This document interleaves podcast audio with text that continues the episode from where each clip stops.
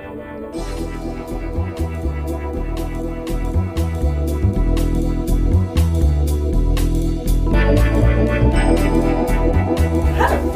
herzlich willkommen zu unserer neuen Episode von Meersicht, das Leben zwischen Kamm und Schere. Ich bin Stefanie Friseurin aus Leidenschaft aus dem hohen Norden. Wir kommen aus Rostock und neben mir sitzt André. Hallo Steffi. Ich bin auch Friseur aus Leidenschaft. Tatsächlich. Ich mache das ganz gerne, was ich da tue. Und äh, freue mich heute auf unsere neue Episode. Wir haben heute 30 Grad Hitzewelle in Deutschland. Arbeiten ist gerade für viele eine Herausforderung. Gerade Föhnen ist eine Strafarbeit und der Mundschutz ist quasi eine Gesichtssauna. Und passend zu der Hitzewelle in Deutschland haben wir heißen Stoff für heiße Tage mitgebracht. Wir werden heute gutgehend diskutieren. Ich glaube, man hat schon die leichte Ironie rausgehört, die André da reingebracht hat mit Hey, ich bin auch Friseur aus Leidenschaft. Denn die Frage, der wir uns heute stellen, ist, sind Männer die besseren Friseure, nur weil sie Männer sind? Ja, da bin ich ganz schön gespannt drauf.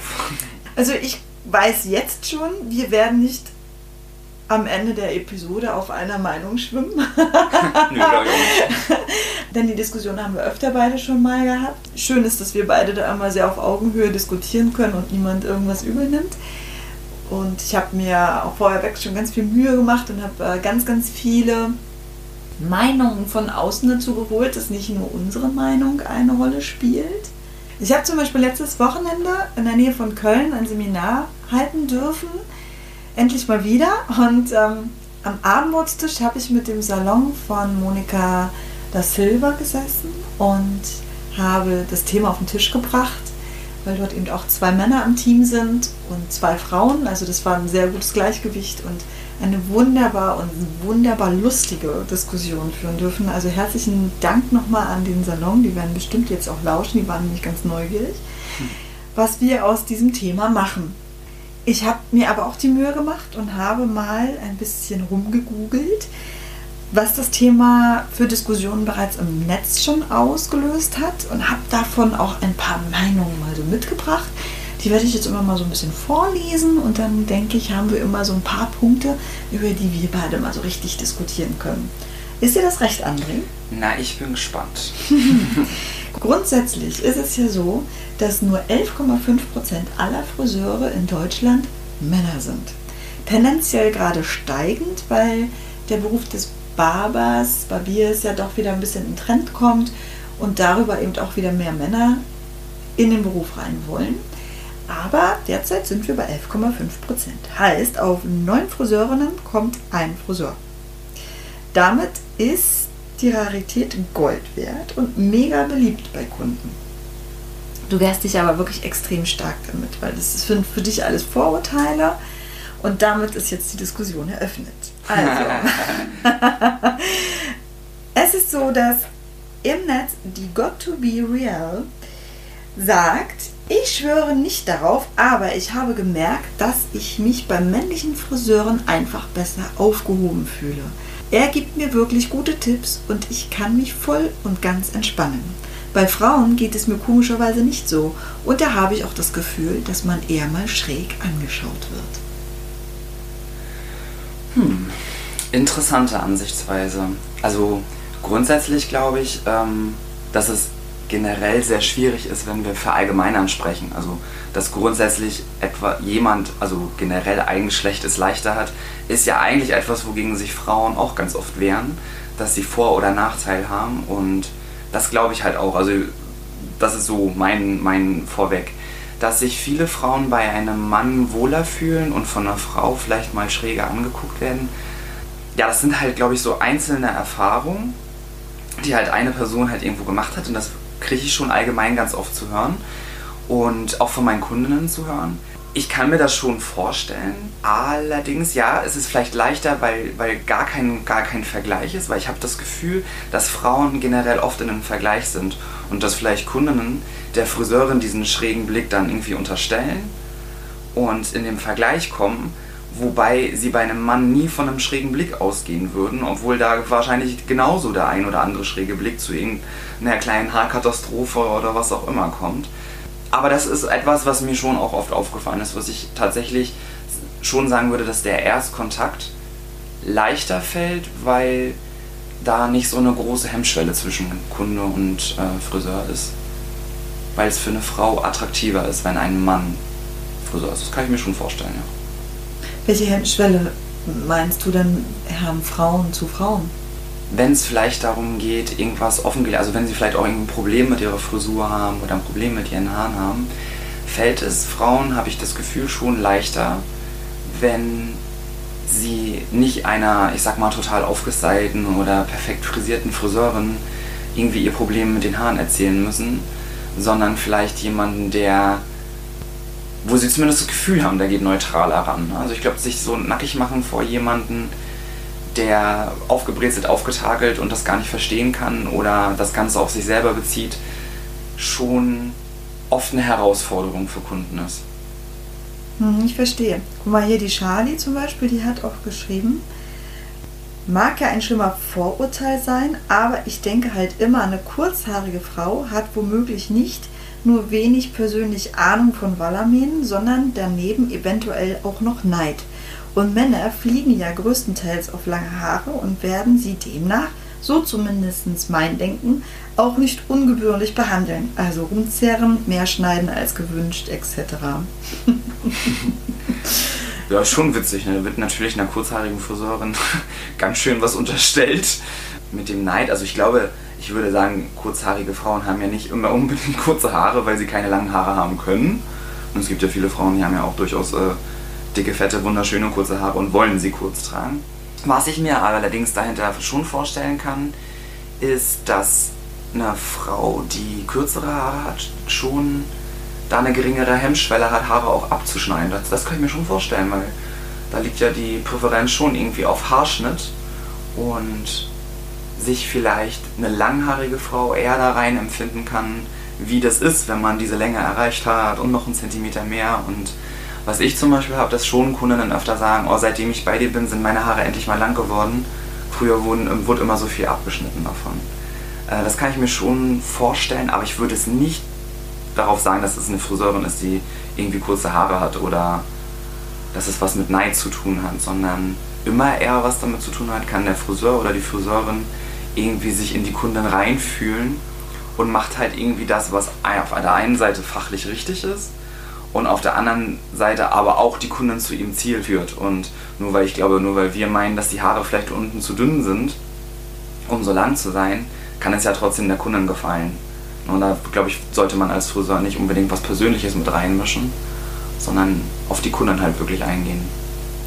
Dann meinst du, dass Frauen ihre persönlichen Wünsche, ihre persönlichen Erfahrungen da anders reingeben als Männer?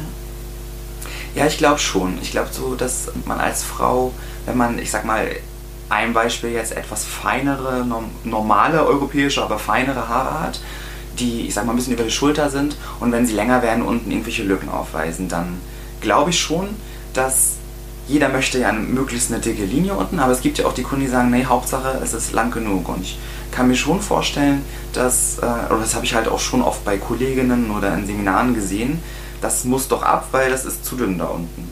Aber es ist ja unsere Entscheidung, dass es zu dünn da unten ist. Das kann doch die Kundin auch für sich selber entscheiden, ob sie die halt so dünn unten haben will oder ob sie sie halt voller will. Und wenn man oft, finde ich, wenn man der Frau die Wahl lässt, okay, wenn sie unten volle dicke Haare haben wollen, dann müssen wir die bis zum Schlüsselbein abschneiden. Wenn es aber auch okay ist, dass es nachher unten Lücken wirft, dann brauchen wir auch nur einen Millimeter schneiden, weil es ist gesund. Es ist ja oft nicht kaputt oder krank unten, sondern es ist ja einfach nur, es verjüngt ja, weil die Haare halt älter werden und nicht in der vollen Fülle unten ankommen. Und ich glaube, dass man als Frau, kann ich, also ist vielleicht natürlich auch ein Vorurteil, aber seine eigene Erfahrung damit reinmischt. Wenn man es schöner findet, versucht auch eher abzuschneiden und dass das natürlich die Kunden irgendwie einschränkt, weil die Friseurinnen wollen immer nur abschneiden. Das ist das vielleicht, was ich mir darunter vorstellen könnte, was wahr ist an der Aussage. Also nicht, nicht nur, dass ich das unterschreibe, sondern das, was die ähm, gute Frau dort meinte mit der Aussage. Na, zum Beispiel Chaotica schreibt, männliche Friseure sehen einen nicht als potenzielle Konkurrenten. Es kommen von vornherein keine Dinge wie Neid und so weiter auf. Ja, das habe ich auch schon oft gehört. Das finde ich auch super interessant. Ich frage mich eigentlich immer, okay, geht man an einem Friseur lang ist bewaffnet und denkt sich, so, wo ist hier meine Konkurrentin? Und die schneidet mir gar nichts ab. ja, ich weiß nicht. Also, es gibt bestimmt die Frauen, die da so in, in Konkurrenz sind, aber dann müsste man ja auch sagen, dass meine männliche Kunden mit mir auch in Konkurrenz sind. Äh. Nee, das ist, glaube ich, ein reines Frauending. Denn es ist ja auch erwiesen, dass Frauen sich nicht schön machen für Männer, sondern für andere Frauen. Weil wir als Frauen immer in einem Konkurrenzverhalten sind, unterbewusst. Bewusst will das keiner wirklich, ne? aber unterbewusst sind wir immer mit anderen Frauen im Konkurrenzverhalten. Und deswegen machen wir uns schön. Wir, wir vergleichen uns mit den anderen Frauen, äh, weil wir eben die attraktiveren sein wollen, als Individuum jetzt mal gesehen, um jetzt äh, die Gunst der potenziellen ähm, Männchen für uns zu gewinnen. Das ist ja anders als im Tierreich, da machen es die, die Vögel ja oft, also gerade bei Vögeln ist es ja oft so, dass die Männer die hübscheren sind und die Frauen ne, die schlichteren und dann pusten sich die Männer auf und bei uns habe ich manchmal das Gefühl, das ist genau andersrum. Da plustern sich dann die Frauen auf und schminken sich und äh, drapieren die Haare noch ein bisschen größer und weiter und bunter auf, damit sie mehr auffallen und schöner wirken für den Mann. Und da ist schon ein Konkurrenzverhalten unter uns Frauen. Definitiv. Und ich kann mir schon vorstellen, dass wenn man als Kundin zu einer sehr, sehr attraktiven Frau kommt, und ich würde jetzt mal sagen, wir haben in der Branche sehr, sehr viele attraktive Frauen, dass das ein Thema sein könnte. Wir hatten an dem Tisch, von dem ich vorhin sprach, dem Abendbrotstisch in, in der Nähe von Köln, hat tatsächlich die Monika auch gesagt, sie hat es mit einer Kundin gehabt, die als Neukundin bei ihren Termin hatte, setzt sich hin, dreht sich um und sagt, wie, Sie sind meine Friseurin? Nee, Sie sind mir zu schön. Das geht nicht, Sie können mir nicht die Haare machen. Wir haben herzhaft gelacht am Tisch. Dass man auch die Offenheit, das so zu sagen, also dass man diese Offenheit besitzt, ist schon irgendwie ähm, echt witzig. Sie ist letztendlich bei der Chefin gelandet, was natürlich dann auch wieder so ein bisschen den Witz an dem Abend gebracht hat, dass die Chefin dann scheinbar nicht so schön war wie die Monika. Aber ähm, was dann vielleicht auch eine Beleidigung sein könnte.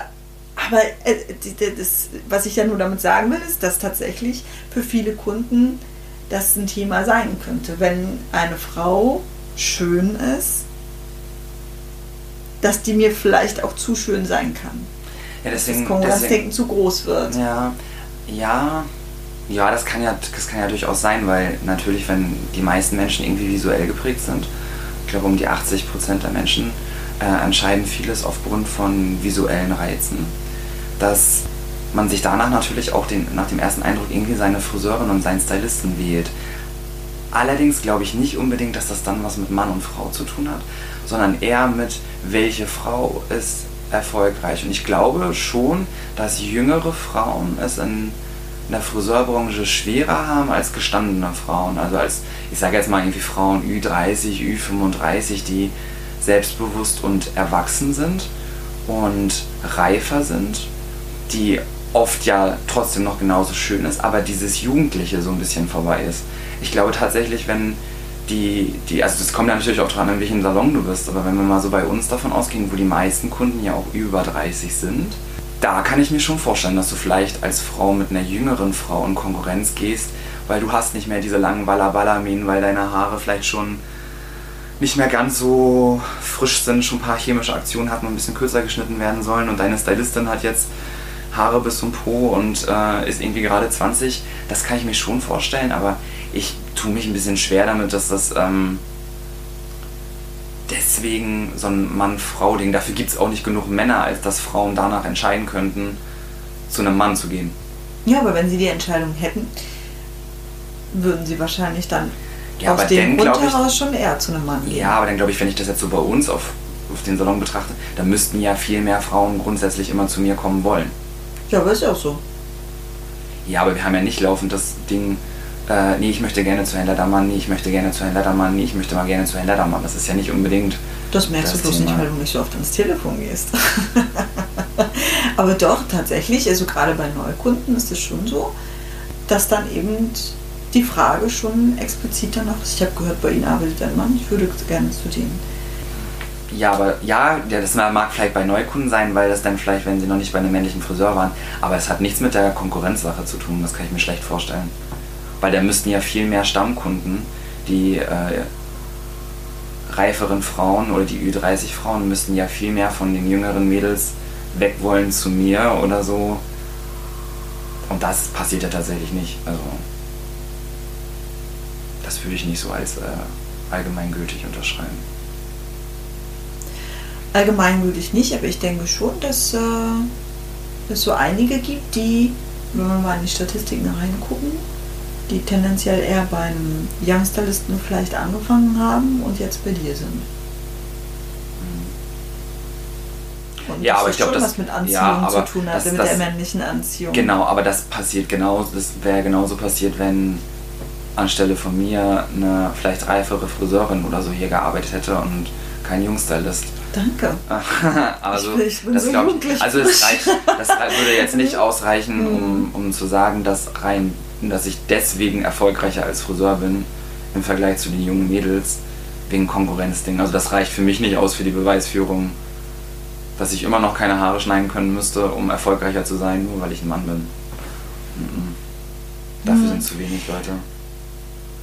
Ja, also ich, ich glaube schon, dass man selber nicht unbedingt immer die Wahrnehmung hat davon, wie man von Menschen angeschaut wird.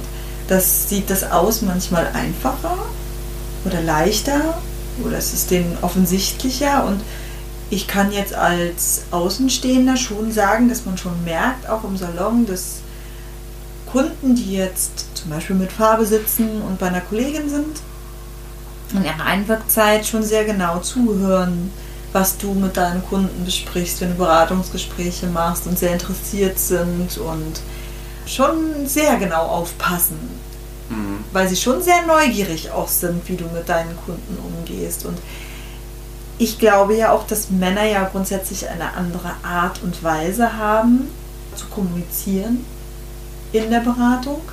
Und dass es darüber hinaus natürlich auch nochmal interessanter ist, weil es ist ja wieder dieses Anderssein. Genau, das ist zum Beispiel, das, das würde ich auch unterschreiben, weil was mir in Beratung auffällt, gerade wenn ich äh, mit Mitarbeitern, in, wie, wie macht man Beratungsgespräche oder warum ist da was an der Reklamation falsch gelaufen, warum ist da was in der Beratung falsch gelaufen, weil es halt immer dieses emotionale Kommunizieren ist. Also sei es in der Reklamation, ist es ja ganz oft so, dass eine Frau ähm, oder dass, wenn wir unsere Mitarbeiterinnen nehmen, dass sie sich dann irgendwie angepiekst fühlen persönlich. Und das habe ich auch zum Beispiel nie wirklich gehabt. Ne? Also ich, auch als ich Mitarbeiter ganz am Anfang war und ich Reklamationen hatten und wir uns darüber unterhalten haben, war es immer sachlich. Also ich bin da nicht emotional darüber angepiekst und auch jetzt, wenn der Kunde eine Haarfarbe nicht gefällt oder so, äh, bin ich nicht angepiekst. Und genauso ist diese ganze Beratung weniger dramatisch, weil ich habe schon das Gefühl, dass Frauen sich dann vielleicht manchmal nicht trauen, etwas Kritisches bei einer Kundin anzusprechen. Also vielleicht einfach mal zu sagen, nein, das funktioniert nicht mit dem Long Bob, weil diese Schläfenhaare viel zu kurz sind. Die werden nie lang da unten sein. Das wird auch niemals werden. Wird nicht unsere Frisur. Ne? Und ich glaube tatsächlich ja, dass das äh, in dem Sinne leichter ist, weil, weil, weil ich, also ich will jetzt nicht sagen, dass das jeder Mann kann, aber einfacher verpacken kann, ohne dass eine Frau das vielleicht so übel nimmt. Weil wenn du das als Frau auch vielleicht noch ein bisschen emotionaler verpackst, mit, wenn ich jetzt nur an unsere Mädels denke, mit, oh nee, das geht bei ihnen ja leider nicht, weil sie haben da ja so vorne, sie haben sie schon gesehen, und sie haben da ja so feine Härchen, die, ähm, na, und dann wird das ja so ein emotionales Gedöns und ich sag mal ein bisschen rumgejammer darüber, dass das ja leider nicht werden kann, weil das da vorne so ist. Und dann ist es wieder nicht lösungsorientiert. Und das kann ich mir schon vorstellen, dass das unterschiedlich betrachtet wird, ja. Da fällt mir jetzt ähm, auch ein Abendbrotstischgespräch zu ein, weil der Toni aus dem Team meinte auch, dass Frauen ja weniger Komplimente und auch äh, Feedback von Frauen annehmen können. Wird ja auch oft versketcht, dass wenn man als Frau auch etwas Positives sagt, dass der andere einem unterstellt, dass es gar nicht richtig ist. Zum einen, aber zum anderen könnte das ja auch sein, dass wenn man jetzt zum Beispiel eine Schwierigkeit hat als Frau, also die Kundin sitzt vor mir und sie möchte irgendwas und ich sehe irgendetwas als Frau, dass ich dann vielleicht gar nicht so ehrlich bin, weil ich der Frau nicht ehrlich gegenüber sein möchte. Mhm. Ich glaube, das kann ich, also ich kann das auch verstehen. Also ich habe ja drei Schwestern, also ich bin ja auch mit Frauen aufgewachsen. Dadurch finde ich das manchmal witzig, ich kann das schon verstehen, dass man, wenn man, ich sag mal selber, wenn man jetzt mal noch nicht mal Haare nimmt oder sowas, Figuren und Klamotten oder so nimmt und äh, man sieht was bei einer anderen Frau und weiß selber, wie man sich fühlt, wenn man eigentlich vielleicht irgendwie gerne dieses Kleid oder diesen Bikini, diesen Badeanzug, diese Hose oder sowas tragen möchte und es eigentlich vielleicht für eine andere Figur gemacht ist und nicht unbedingt für meine Figur. Dass das schwierig ist, weil man war ja selber schon mal verletzt, als die beste Freundin das vielleicht gesagt hat oder so, wenn ich äh, das so von meiner Schwester be beobachte oder damals so beobachtet habe, hm, dann war sie selber verletzt und dann trauen sie sich nicht zu sagen. Das fällt mir halt wesentlich leichter, meiner Schwester alleine ein Feedback zu geben. Ich kann mich an eine Situation mit einem Kleid erinnern, da sagt meine eine Schwester zur anderen, nein, das kannst du trotzdem tragen, das kannst du trotzdem tragen. Und meine Schwester meinte, ja, aber ist mein Bauch nicht noch ein bisschen, ein bisschen zu viel nach der Schwangerschaft? Und so, nein, du kannst das tragen, trag das ruhig. Weil sie sich nicht getraut hat. Und ich habe halt gesagt, oh, das Kleid ist eigentlich für eine andere Figur, ist eigentlich nicht unbedingt für deine Figur. Ich würde ein anderes Kleid nehmen, da gibt es schönere. War sie natürlich auch erstmal ein bisschen traurig. Im Nachhinein ja doch dankbar dafür, dass sie nicht irgendwie ein Bild von einer Jugendweihe hatte, wo sie von der Seite steht und sich irgendwie denkt, oh, dieses Bild löschen wir aus dem Familienalbum, das darf nie jemand sehen oder so, ne? Ähm, und ich glaube, das kennt tatsächlich äh, jeder und das habe ich schon ganz oft, sei es in, in, einer Beziehung gehabt oder auch zwischen uns beide, dass es dann ganz oft mit, als du bist aber auch gemein oder so dann ja, gesagt wird. Aber ich meine das ja gar nicht unbedingt gemein, sondern ich sage nie was von alleine. Also ich muss ja niemanden, also wenn es alleine so um mich geht, dass Frauen ganz oft mir die Meinung gerne aufdrücken wollen, was sie vielleicht irgendwie von meiner zu kurzen Hose oder meinem bunten Pullover oder so halten. Ich habe aber gar nicht danach gefragt. Also es ist mir das, eigentlich äh, egal. Das Und dass ich das zum Beispiel Frauen nicht sage, aber wenn sie dann erfragen und ich ehrlich das sage, dass sie dann natürlich äh, angepiekt sind. Und deswegen denke ich, dass es nicht unbedingt dadurch leichter ist, weil ich sage es ja auch den Kundinnen und sie sind schon auch angepiekst darüber. Also deswegen würde ich das nicht unbedingt unterschreiben, dass deswegen Frauen lieber zu einem Mann gehen, weil sie von dem lieber das Feedback hören. Also ich glaube nicht, dass eine Frau grundsätzlich von mir gerne hört, dass ich ihre Haare doch als zu dünn empfinde, als dass sie einen Longbob hätte. Oder dass äh, eine Frau super gerne von einem Mann hört, dass ihre Figur für ein anderes Kleid gemacht ist. Also ich glaube, dieses, das stimmt nicht so zu hundertprozentig. Was mir auf jeden Fall dazu einfällt, ist, dass ich tatsächlich dich nicht mehr frage, so oft, ob du irgendetwas gut an mir findest, weil du extrem kritisch bist, ja. Und ich für mich manchmal sage so, ich fand das eigentlich ganz toll zu dem Zeitpunkt, als ich dich gefragt habe. Und manchmal ist es vielleicht auch einfach äh, schlau, nicht alles zu wissen. Denn ich weiß, ich habe, ähm, das ist schon ein paar Tage her, das war nur damals mein Auszubildende, meine erste Auszubildende, die ich als selbstständige Friseurin hatte, die war zauberhaft. Die war so witzig in ihrer ganzen Art und Weise und die hat mir meine Farbe aufgetragen. Und so trocken wie sie damals schon war, haut sie dann raus, na, Frau Erich, aber die haben auch schon ganz schön viele graue Haare. Und ich war damals 30 oder so ich war vollkommen platt. Bei mir ist der Vorteil, meine Haare werden nicht vorne so schnell grau, sondern eher so über den Wirbel. Da schaut man sich tatsächlich nicht so oft an. Ich habe das gar nicht wahrgenommen. Jetzt hat sie mir auch noch eine Farbe aufgetragen. Ich konnte noch nicht mal gleich gucken. Ich musste also noch ein paar Wochen warten, bis überhaupt genug Ansatz da war, dass ich mit dem Spiegel da hing und mir das angeschaut habe und mir gedacht, Scheiße, ich habe wirklich graue Haare. Jetzt ist immer die Frage, muss man das immer alles wissen? Weil bis zu dem Zeitpunkt ging es mir gut. Ich habe mich jugendlich und frisch gefühlt und es auch dementsprechend ausgestrahlt. Mhm. Jetzt mit dem Wissen, dass ich da oben graue Haare habe, wurde ich dann nämlich unsicherer, wenn ich dann einen Ansatz habe und irgendwo gesessen habe. Mhm. Habe ich mir gedacht, oh, sieht jetzt irgendeiner meine grauen Haare? Also es hat ja auch innerlich was mit mir gemacht. Ja. Von daher mhm. äh, ist es vielleicht manchmal auch ganz gut, dass man es nicht ja. weiß. Das ist vielleicht auch der Grund, warum Frauen nicht so unbedingt dann offen und ehrlich sind, weil sie vielleicht der anderen Frau auch nicht wehtun wollen. Weil sie sich ja, dann vielleicht auch sagen, es ist doch gar nicht wichtig, dass sie das jetzt weiß. Weil wenn der Bauch, wenn ich mal bei dem Kleid bleibe, wenn jemand noch mal schwanger war und sie hat noch Bauch, dann ist ja auch noch mit einem anderen Kleid da. Ja, aber was anderes würde vielleicht besser aussehen. Ich glaube, das könnte, da könnte vielleicht dieser der Hund begraben sein. Man nimmt sein eigenes, aber ich würde es vielleicht gar nicht unbedingt wissen wollen und ähm, packt das damit rein. Aber irgendwann viel später denkt man sich, ich hätte gerne jemanden gehabt, der mir gesagt hat, dass es wirklich so ausgesehen hat oder dass ich nicht alle sechs Wochen meine Haare färben kann, sondern dass ich vielleicht schon mal nach vier Wochen hingehen muss. Und ich glaube tatsächlich, also es ist ja nicht so, wenn es, wenn es Frauen vielleicht im Allgemeinen nicht hören wollen würden, dann hätte ich ja weniger Kunden. Weil ich es ja grundsätzlich schon. Was aber bedeutet, weil du dich ja so ein bisschen vehement dagegen weigerst, dass Männer von vornherein bessere Friseure sind, dass sie ja dann ja eigentlich doch bessere Friseure sind, weil sie. Aber nicht, weil sie ein Mann sind. Naja, doch, weil du ja als Mann anders kommunizierst als eine Frau. Nee, einfach weil ich mich traue zu sagen, dass ihr anders einfach viel zu toll ist für ihr. Aber das kannst du doch als Frau genauso. Also das hat doch nichts. Also ich kann doch nicht sagen, also du siehst doch auch, ob es zwei Zentimeter sind. Ja. Und dann kannst du es ihr doch sagen. Wie ist denn dein Fazit daraus? Ich meine, letztendlich, wir diskutieren ja. Ich habe, Mhm. wie gesagt, diese Diskussion aus dem Netz, ich habe die Diskussion da an diesem Abendbrotstisch gehabt. Und grundsätzlich ist, glaube ich, allgemein diese Meinung, Männer sind die besseren Friseure. Und allein, weil sie Mann sind. Und jetzt hatten wir so dieses Thema. Was ist denn dein, dein, dein Fazit daraus oder dein Tipp für weibliche Friseure, dann das auszugleichen? Also erstmal glaube ich, dass allgemein dieses Urteil besteht, dass Männer die besseren Friseure sind. Und dann kommt erstmal ein Punkt. Frauen sagen dazu ganz gerne, weil sie Männer sind.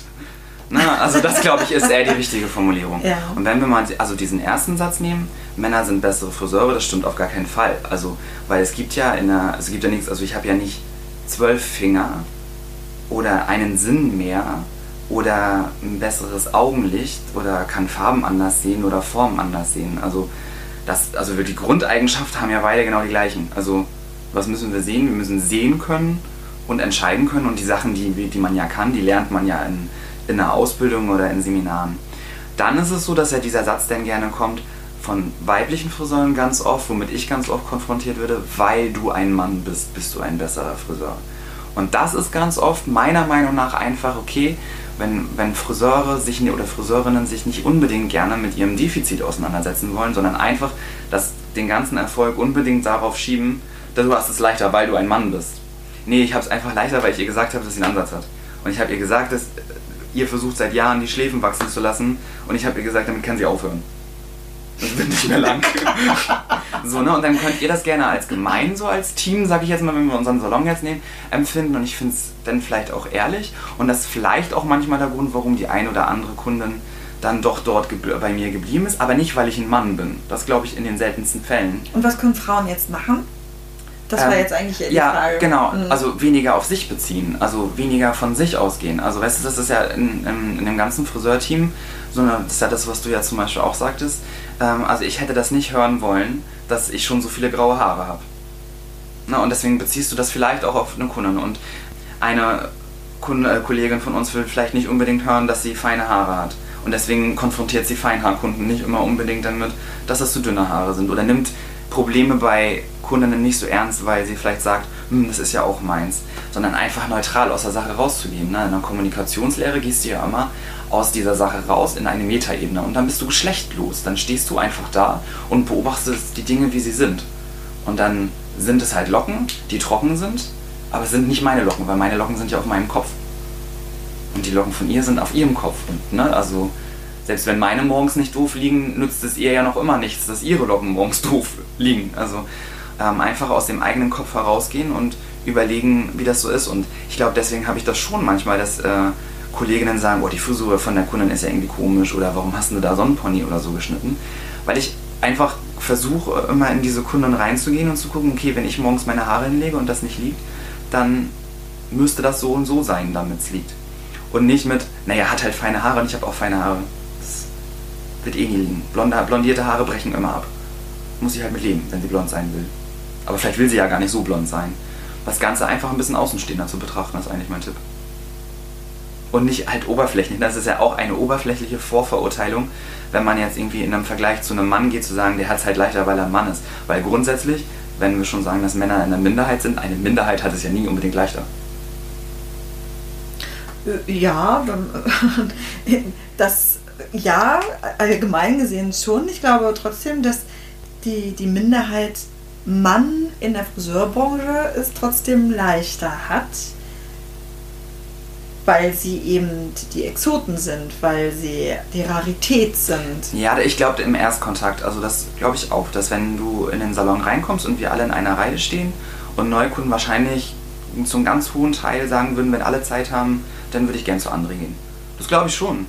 Aber die Erwartungshaltung ist auch viel größer. Ah, spannend. Also ich glaube, die Erwartungshaltung bei mir ist auch viel größer als bei jeder anderen Friseurin dann. Okay. So, ach, das mit dem Wirbel hat noch keine Kundin hingekriegt. Aber bei mir wird der Wirbel dann auch ein Thema. Und dann muss ich den Wirbel auch hinkriegen. Oder dann muss das Blond dann auch so hell sein. Also dann muss das auch funktionieren. Ich glaube tatsächlich, dass dann auch, also wenn man das schon nimmt, dass Männer es leichter haben, die Erwartungshaltung auch höher ist. Hm. Das habe ich zum Beispiel, wenn ich zum Beispiel so Kunden aus dem Salon habe, weil vielleicht eine Kollegin krank ist, weil vielleicht auch eine Jungstylistin mal krank ist und man dann diese Kunden übernimmt, dass sie dann, oh ja, dann gehe ich mal und dann mal gucken, was, mal gucken, was dann passiert. Also meinst du, die Kunden erwarten jetzt Wunder von ja. dir? Ja, das glaube ich dann schon, dass die Erwartungshaltung auch größer dann ist. Hm. Was ja ganz spannend ist, weil das ist auch etwas, was ich jetzt ganz oft als Beispiel bekommen habe und was ich tatsächlich selbst auch schon erlebt habe. Ob das jetzt bei uns war oder ich habe ja auch schon vorher woanders gearbeitet, da gab es ja auch Männer. Frauen machen Beratungsgespräche haben Stammkunden und erzählen denen ewig das Gleiche und sagen, du brauchst unbedingt den Pony. Du musst unbedingt einen also der Pony, ein Pony wäre das Beste für dich. Wow, Pony, du und Pony, das ist es. Kundin schneidet nie Pony. Und man denkt sich immer, die dreht sich im Kreis. Die hat Wenn und Abers mit ihrem Wirbel, mit der Haarstruktur. Der Pony wäre das Beste für sie. Sie tut es einfach nicht. Und dann geht sie zu einem Mann. Urlaubsvertretung, was auch immer. Und die hat einen Pony. Ich glaube, also A könnte das natürlich mit der Erwartungshaltung, sie erwartet dann auch bei dem Mann was anderes. Und es ist ja nicht so, dass der Mann zum Beispiel, weil man gibt ja oft dann irgendwie so da den Fehler, also es ist ja nicht so, dass ich, dass ich ja zum Beispiel wusste, dass äh, schon irgendjemand da zehn Jahre über einen Pony geredet hat. Äh, aber vielleicht einfach die andere Sichtweise. Also ich glaube auch, dass wenn du bei einer weiblichen Friseurin bist, und in der Urlaubsvertretung, dass da genauso auch Sachen verändert werden. Also meinst du, da hast jetzt nur die Wahrnehmung, weil Ja. dann der Mann das Ja. verändert hat, dass es dann mehr auffällt, als wenn. Ja, also so guck mal zum Beispiel, als Sandra hier bei uns ihr Baby bekommen hat und ihre Ku- Kunden ja auch auf alle anderen verteilt waren, dann hat Sandra gesagt, warum hat denn Jenny jede Haarfarbe anders gemacht als ich? Die haben alle neue Haarfarben. Also ich glaube schon, dass also A, dieser Wechsel, auch immer so dieses, das sagen ja Kunden auch ganz oft, ah, ist auch mal schön bei jemand anderem zu sein, dann kriegt man auch mal was anderes. Oder dieses Föhnen, dann sieht man, wenn jemand anders föhnt, dann sieht man auch mal anders aus. Hm. Das glaube ich schon. Weil ich Ja. habe das auch, dass Ich meine glaube, Kunden... es gibt leider keine Statistik dazu. Nee, dass man ich glaube, sagen ich habe auch das Gefühl, dass wenn meine Kunden woanders sind, dass ich oft denke, oh, wieso hat sie denn jetzt, okay, jetzt auf einmal was anderes und sonst muss das immer der Haarschnitt sein oder so. Also ich glaube, das ist was Allgemeines, aber nicht, weil sie bei einem Mann ist. Also so- Vielleicht Ja. sind sie ein bisschen offener bei einem Mann, ne? weil sie auch eine andere, aber auch eher, weil sie auch eine andere Erwartungshaltung haben. Sie erwarten auch nicht, vielleicht erwarten Kunden bei, also das ist nur Spekulation, wenn sie zu einer Friseurin in den Wechsel gehen, ja, ich lasse meine Spitzen nachschneiden und Ansätze färben und vielleicht erwarten sie bei einem, haben sie bei einem Mann einfach eine höhere Erwartungshaltung. Hm. Aber damit ist es ja nicht unbedingt leichter. Ne? Also, Schau mal, die Nachtbiene, die hat geschrieben, seltsamerweise sind in der Frauendomäne der Haare gerade unter den bekannten Profis erstaunlich viele Männer. Ich unterstelle denen deshalb einfach mehr Ehrgeiz, mehr Drang, sich fachlich etwas anzueignen. Vielleicht ergreifen sie den Beruf auch mit viel mehr Bewusstsein. Das habe ich auch schon oft gehört, das wurde mir auch schon oft ähm, so gesagt oder es wurde mich gefragt.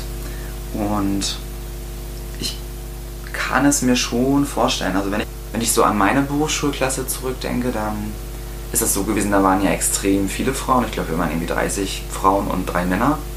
Ja, die Männer sind heute schon auch wirklich noch in, in der Branche und ähm, haben alle auch die Ausbildung beendet bei Frauen. Also es gab keinen Abbruch bei den Männern. Klar sind es auch nur drei gewesen vielleicht so 30. Also ähm, ich kann mir schon vorstellen, dass, weil es natürlich nicht so leicht ist, wenn ich nur so mich nehme. Also ich wurde schon, also wenn, als ich gesagt habe, dass ich Friseur werden will, wurde es schon stark hinterfragt bei allen. Also ich musste mich super rechtfertigen. Warum ich dann mit diesem guten Zeugnis und warum ich dann kein Abitur mache und warum ich dann nicht studieren gehen will, warum ich dann jetzt nur Friseur werden will und ich will doch irgendwann mal eine Familie ernähren und ich werde doch so nie Geld verdienen und alle möglichen Vorurteile wurden da rausgeholt. Jeder hat irgendwie schief geguckt, ob es Freundeskreis oder Familie sind. Und ich glaube, wenn man sich dann doch entscheidet, dann entscheidet man sich natürlich mit dem Punkt ein, auch, dass es einem egal ist, was die anderen darüber denken. Und das kann ich mir schon vorstellen, dass es eine bewusstere Entscheidung ist, dass weniger Männer Friseur werden, weil sie es erstmal irgendwie interessant finden, gucken wir mal, sondern ich glaube schon, dass die Männer, die Friseur werden, in der Regel sich das schon gut überlegt haben, ob sie Friseur werden wollen. Ja, die Traumjägerin hat nämlich geschrieben, ich habe auch die Theorie, dass männliche Friseure den Beruf wirklich aus Leib und Seele ergriffen haben und nicht nur, weil ihnen nichts anderes einfällt. Ansonsten ist es ja leider doch auch häufig so, dass Mädels dann aus Ideenmangel Friseuren werden und die bringen dann eine ganz eine andere Arbeitseinstellung mit. Ich habe das Gefühl, das war früher schon mehr so aus Ideenmangel. Jetzt gerade mm, ist es nicht unbedingt dieser Ideenmangel. Ich habe nicht das Gefühl, dass es ist so wie, ich weiß nicht, was ich werden will, werde ich mal Friseurin. Ich glaube, das ist so ein altes Thema. Ich glaube, heute ist es eher so, ich stelle mir was anderes darunter vor. Also sie stellen ja. sich den Beruf rosiger vor. Ähm, da würde ich jetzt aber nicht unbedingt sagen, ich glaube, wirklich keine Statistik oder so, ich glaube aber auch, dass ähm, es auch Männer gibt, die sich das auch anders vorstellen. Ne? Also es fällt natürlich immer nicht so krass auf, weil es halt nicht so viele Männer gibt. Deswegen fallen die Männer, die die Ausbildung abbrechen, jetzt auch nicht so krass auf. Aber ich glaube, früher war das doll so, dass es äh, Ideenlosigkeit oder halt leider Gottes ja damals auch so, deswegen hat der Friseurberuf ja eine schlechte, einen schlechten Ruf ganz lange gehabt so, wenn das Schulzeugnis nicht gut genug war, dass einem suggeriert wurde, ja, dann bist du jetzt halt Friseurin. Na, ich glaube, das war früher schon ganz, ganz doll so. Ähm, deswegen hatte ich, war ja noch so in so einer, in, in so einer Grenzzeit, wo das anfing ein bisschen besser zu werden, aber deswegen hatte ich ja auch noch diese Konfrontation. Und ich glaube, heute tatsächlich ist es nicht unbedingt, weil es Ideenlosigkeit ist, sondern weil sie sich an sich diese reine Arbeit vom Stylen und hübsch machen und färben und flechten und Co schön vorstellen und gar nicht unbedingt wissen, was so drumherum dazugehört. Ich glaube, ja. das ist eher so ein Punkt. Ich glaube tatsächlich auch, dass die, die Mädels, die in die Phase kommen, sich über Berufe auseinanderzusetzen und Entscheidungen zu fällen, in welche Richtung sie gehen, natürlich mit dem Friseurberuf ganz viele Mädchenträume und Mädchenvorstellungen verbinden. Ne? So, ach, ich habe da so meine Barbie und meine Styling-Puppe gehabt und habe doch schon immer ganz gerne Zöpfe gemacht und ein bisschen geschminkt und meiner Freundin dann die Augenbrauen nachgemalt und Lidschatten aufgetragen und es hat so viel Spaß gemacht.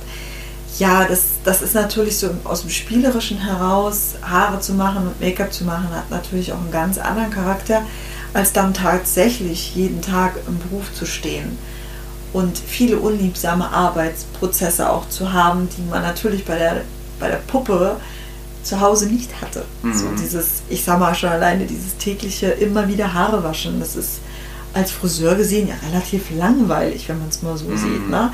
Und es ist aber ein Prozess, der immer wieder da ist, immer wieder da ist, der immer wieder gemacht werden muss. Und es gibt mhm. für jeden Friseur natürlich auch Dienstleistungen, die er nicht mag. Also ich glaube, die Masse der Friseure mag keine Dauerwellen. Mhm. Und äh, so dieses monotone Wickeln, das nervt die, da haben die alle keinen Bock drauf, das wird gerne weggeraten, ja. weil man da gar keine Lust drauf hat. Mhm. Und ähm, es sind aber Dienstleistungen, die gemacht werden müssen, die eben halt nicht so viel Spaß machen, mit diesem tausendmal hier spülen und da fixieren und nochmal spülen und noch eine Flüssigkeit drauf.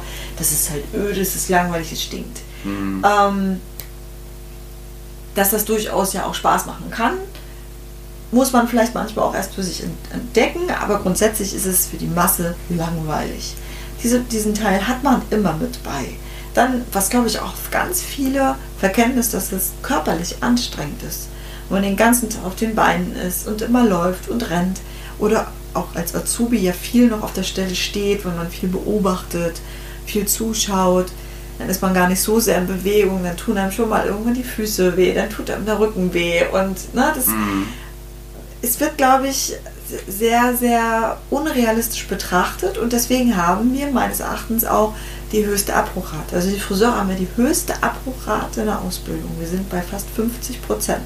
Mhm. Das ist ich, äh, also richtig viel. Und ähm, wenn man überlegt, dass eben von, von 30, die jetzt bei dir in der Klasse waren, 50% äh, abbrechen.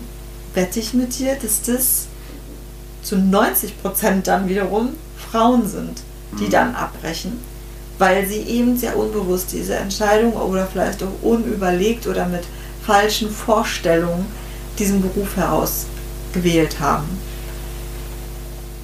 Ich mhm. finde es aber auch spannend, dass ja zum Beispiel die Branche darunter leidet, dass ja gar nicht so viele auch Friseur bleiben. Es gehen mhm. ja unwahrscheinlich viele direkt nach der Ausbildung raus oder kurz nach der Ausbildung raus. Ich habe mir leider die Statistik jetzt gar nicht rausgesucht, kommt jetzt zu spontan, aber ich habe sie vor kurzem gelesen, gerade in Bezug auf diese Recherche, dass ich glaube, ich glaube, es waren maximal drei Jahre nach der Ausbildung im Schnitt der Friseur in der Branche bleibt. Mhm. Heißt, es wird ja auch kaum jemand alt in der Branche, verhältnismäßig mal gesehen. Also wir mhm. haben überdurchschnittlich viele junge Friseure. Ich glaube auch, dass das dann wieder Frauen sind, ne? weil da wieder diese Entscheidungen gefällt wurden, dann zieht man es vielleicht noch durch, dann macht man die Lehre, dann arbeitet man drin, aber so wirklich glücklich ist man damit nicht geworden. Mhm. Und dass Männer dann wiederum sehr bewusst diese Entscheidung gefällt haben und deswegen vielleicht auch in der Branche bleiben. Also mhm. ich kenne zumindest keinen Mann, der die Ausbildung abgebrochen hat oder aus dem Beruf rausgegangen ist. Mhm. Kenne ich nicht. Ich kenne aber Dutzende Frauen. Ja. Dutzende. Mhm. Schon interessant. Aber ist es nicht so, wenn man schon eine andere Einstellung auch zum Beruf hat, dass man darüber hinaus nicht dann auch automatisch erfolgreicher ist? Ich denke schon. Ja, aber dann müsstest du ja immer noch sagen, 50 Prozent, dass immer noch die anderen Frauen, die in der Branche bleiben und die in der Branche sind, auch noch die falsche Einstellung zum Beruf haben. Nee, das will ich nicht damit sagen, aber ich glaube, es fällt natürlich ganz anders auf. Dann schau mal hier, ich habe hier, warte, das habe ich, wo habe ich es denn? Das fand ich sehr witzig, da habe ich herzhaft gelacht, als ich das gelesen habe. Ah, hier. Ich würde das ganz ehrlich eher mathematisch angehen, sagt Tinkarella da in etwa 80% der Friseure offensichtlich ihr Handwerk nicht beherrschen und der prozentuale Anteil der Männer in diesem Beruf eher gering ist, ist nach Adam Riese die Gefahr, an jemanden zu geraten, der nichts drauf hat, wesentlich geringer. So rein rechnerisch. Ja, das ist ein witziges Beispiel. Das stimmt. Das stimmt bestimmt. Also, wenn du es ausrechnest, äh, macht das schon Sinn. Aber nichtsdestotrotz bleibt ja diese Aussage, Männer sind bessere Friseure, weil sie Männer sind, ist ja falsch. Wenn wir über Einstellungen reden, also. Ja, an dem Punkt hast du schon falsch. recht, weil ich glaube schon, dass wenn man einfach mal diese 11,5% Männer nimmt, wenn die sagen, die haben jetzt die richtigen Einstellungen, mhm. gibt es auf jeden Fall auch diese 11,5% Frauen, ja. die die gleiche Einstellung haben und den gleichen Ehrgeiz haben und dementsprechend genauso gut sind. Nur dass sie dann aus meiner Sicht heraus in der Schublade landen, mitunter, in der sie nicht reingehören, wo Männer es dann leichter haben, sich aus der Schublade Friseur, du kannst nichts, du bist nichts. Ähm, ja, aber dafür stecken sie ja, stecken, kann, ne? stecken ja männliche Friseure in tausend anderen Schubladen. Ne? Also, und dann kann man jetzt die Nachteile noch aufzählen. Ich glaube, das wiegt sich im Endeffekt schon aus. Na komm, dann hau raus deine Nachteile, die du als männlicher Friseur hast. Ich glaube, die sind, sind wir Frauen uns ja dann auch nicht so unbedingt bewusst.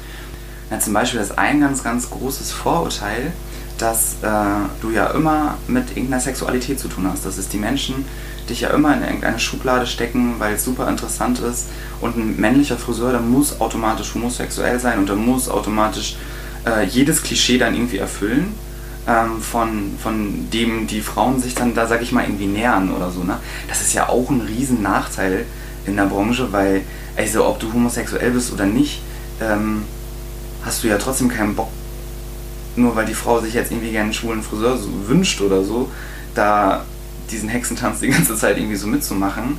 Und ich glaube schon, dass man sich als Mann in der Branche oft wie so ein Äffchen im Schaufenster irgendwie auch fühlt. Ne? Also das kenne ich halt schon. Also dieses, mir fällt das nicht mehr so doll auf mit dem, dass die Kunden mich beobachten, aber so wenn so jemand am Laden vorbeigeht, dann dort zu gucken oder ähm, das ist schon, das ist auch oft unangenehm, ne? Also und irgendjemanden überhaupt irgendwo zu sagen manchmal, das war manchmal schon so, ich wollte eigentlich auch nicht unbedingt über meinen Beruf reden und habe den auch nicht so gerne erzählt, einfach weil ich keine Lust auf diese Urteile oder die Blicke oder so der anderen Menschen hatte, ne? Und deswegen denke ich so, hm, ist das eigentlich auch so null und nichtig, dass du so viele Vorteile hast, wenn du so viel als Mann auch in der Rechtfertigung bist in der Branche. Und dann, dann auch immer noch so von deinen Kolleginnen zu hören kriegst, dass du es alles viel leichter hast. Ne? Also, Wie ist denn das für dich eigentlich? Ich meine, du bist ja jetzt hart im Korb, ne? mhm. Wie, wie, also, glaube ich, ist das ein Vorteil oder ein Nachteil? Nee, ist auch ein totaler Nachteil. Also ich finde das jetzt nicht ganz so schlimm. Dadurch, dass ich, hatte ich ja vorhin schon gesagt, dass ich ja nun auch mit drei Schwestern aufgewachsen bin.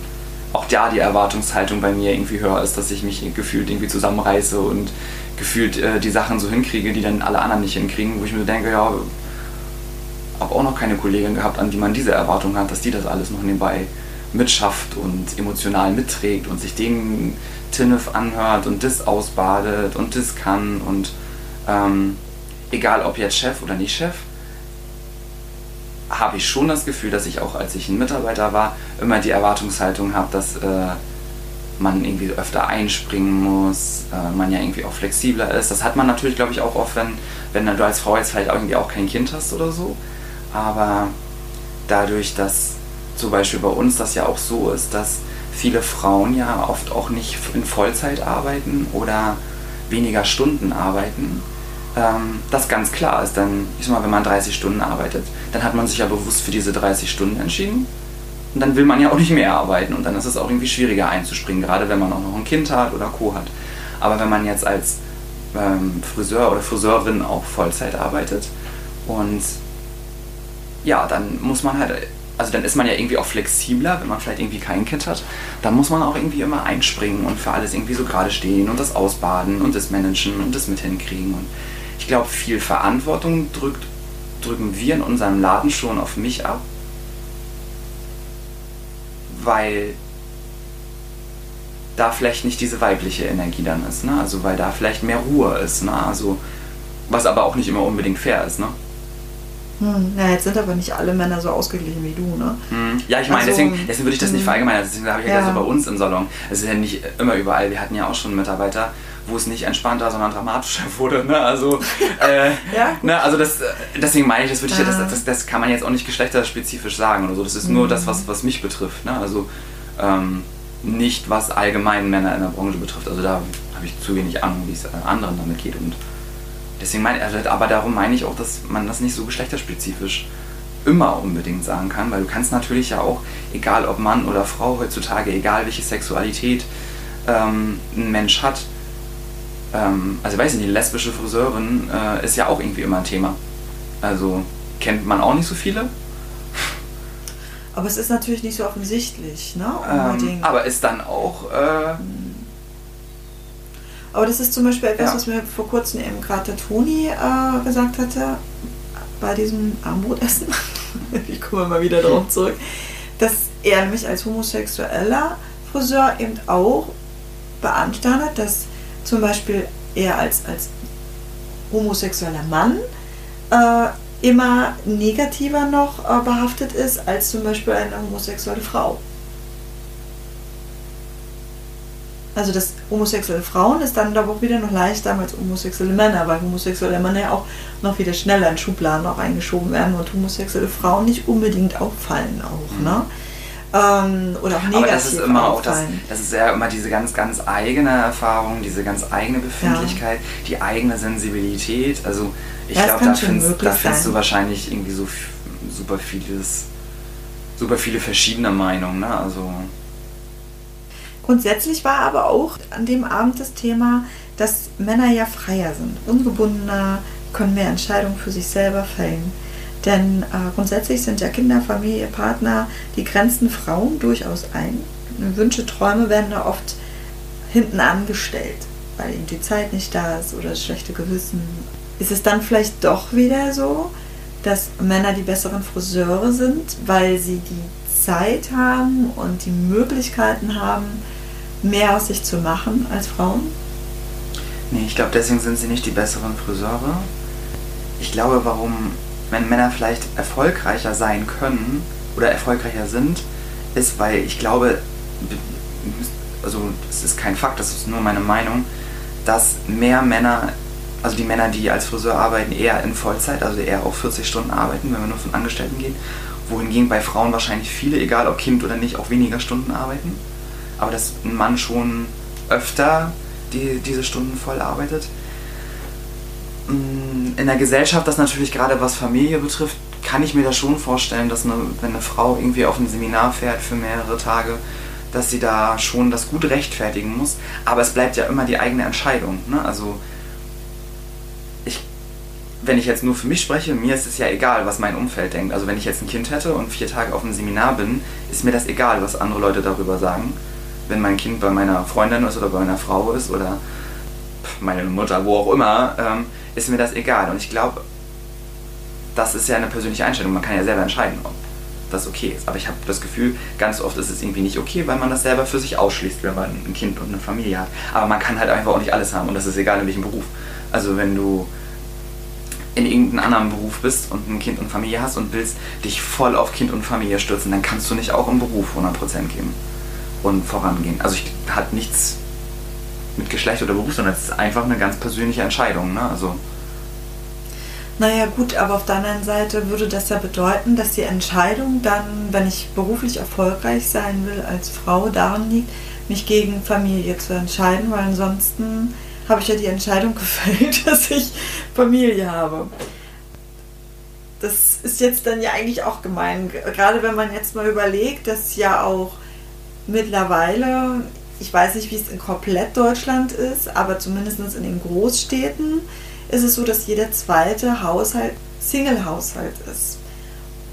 Und das betrifft ja auch die Kinder, die dazugehören. Also es ist ja heutzutage nicht mehr eine Ausnahme, dass Kinder nicht mehr mit beiden Elternteilen zusammenleben. Also es ist ja schon fast unnormal, wenn es so ist, gerade in den Großstädten.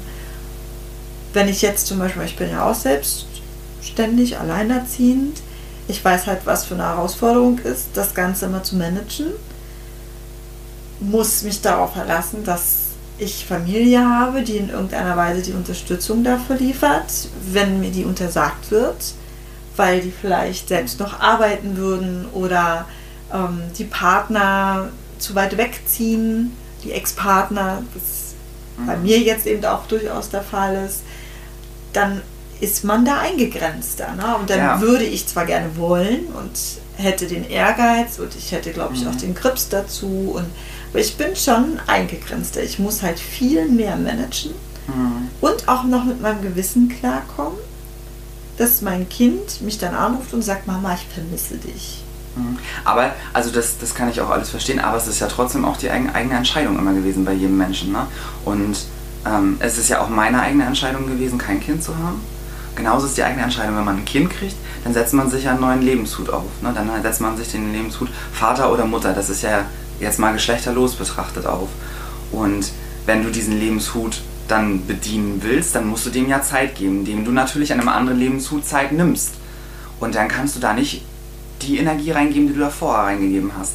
Und wenn man dann auch noch alleinerziehend ist, hat man natürlich einen Nachteil jemandem gegenüber, der kein Kind hat und der, ich sag mal, wenn man jetzt dich als Trainer nimmt oder so, ne, und quer durchs Land reist, hat man dann mir gegenüber einen Nachteil, weil ich habe kein Kind und bin da flexibler und kann, sag ich mal, durchs Land reisen und nicht. Und damit bin ich natürlich erfolgreicher, aber nicht, weil ich ein Mann bin. Naja, doch, weil du hast ja die mehr Möglichkeiten. Ich hatte, nein, ich habe mich eigentlich nicht für ein Kind entschieden. Ich habe mich gegen ein Kind entschieden, ganz ja, bewusst. Aber, ja, du, aber es gibt ja auch genug Männer, die Kinder haben und es trotzdem machen. Weil ja dann die Frau. Ja, aber dann hat die Frau sich doch entschieden, auch nicht diesen Erfolg als reisende Trainerin zu sein sie hat sich doch, also das ist ja eine Entscheidung, die du ja auch triffst für deine Familie, für diesen Lebenshut. Oh, ich glaube, dass du mit dieser These jetzt ganz, ganz viel. Äh, nee, ist ja nicht schlimm. Also du, du bedienst doch. Nein, aber du, aber nee, du bedienst doch eine ganz, ganz neue Rolle und das ist doch das mhm. eigene Ego, was das Problem ist, dass man gerne, sag ich mal, das und das machen würde, aber nicht, weil man irgendwie eingebunden ist ja, man kann halt nicht auf allen Hochzeiten im Leben dann irgendwie tanzen. Und mhm. damit ist ja nicht der reisende Trainer der bessere Mensch und der erfolgreichere Mensch. Weil am Ende des Tages sitze ich auch alleine in meinem Zimmer und muss meine Kämpfe alleine ausfechten und werde nie irgendwann jemanden haben, der mich anruft äh, und sagt, ich vermisse dich, ich habe dich lieb oder sonst was. Und deswegen denke ich, dass wenn du dir Zeit äh, abspackst und einen neuen Lebenshut bedienst, dass du dich schon, also dass du dich damit halt automatisch, und dessen sind sich, glaube ich, einige nicht bewusst, automatisch entscheiden, ein Stückchen dort zurückzunehmen und einem neuen einen Lebenshut zu geben. Aber ich, das ist ja keine Wertung, es ist ja nicht, dass das damit besser oder schlechter ist. Ganz oft beneide ich andere auch dafür, welche Lebensfühle sie sich genommen haben und weiß gar nicht immer, ob ich nachfolgend immer alles genau so machen würde, wie ich es getan habe. Aber ich bin nicht besser und nicht erfolgreicher, weil ich ein Mann bin. Punkt.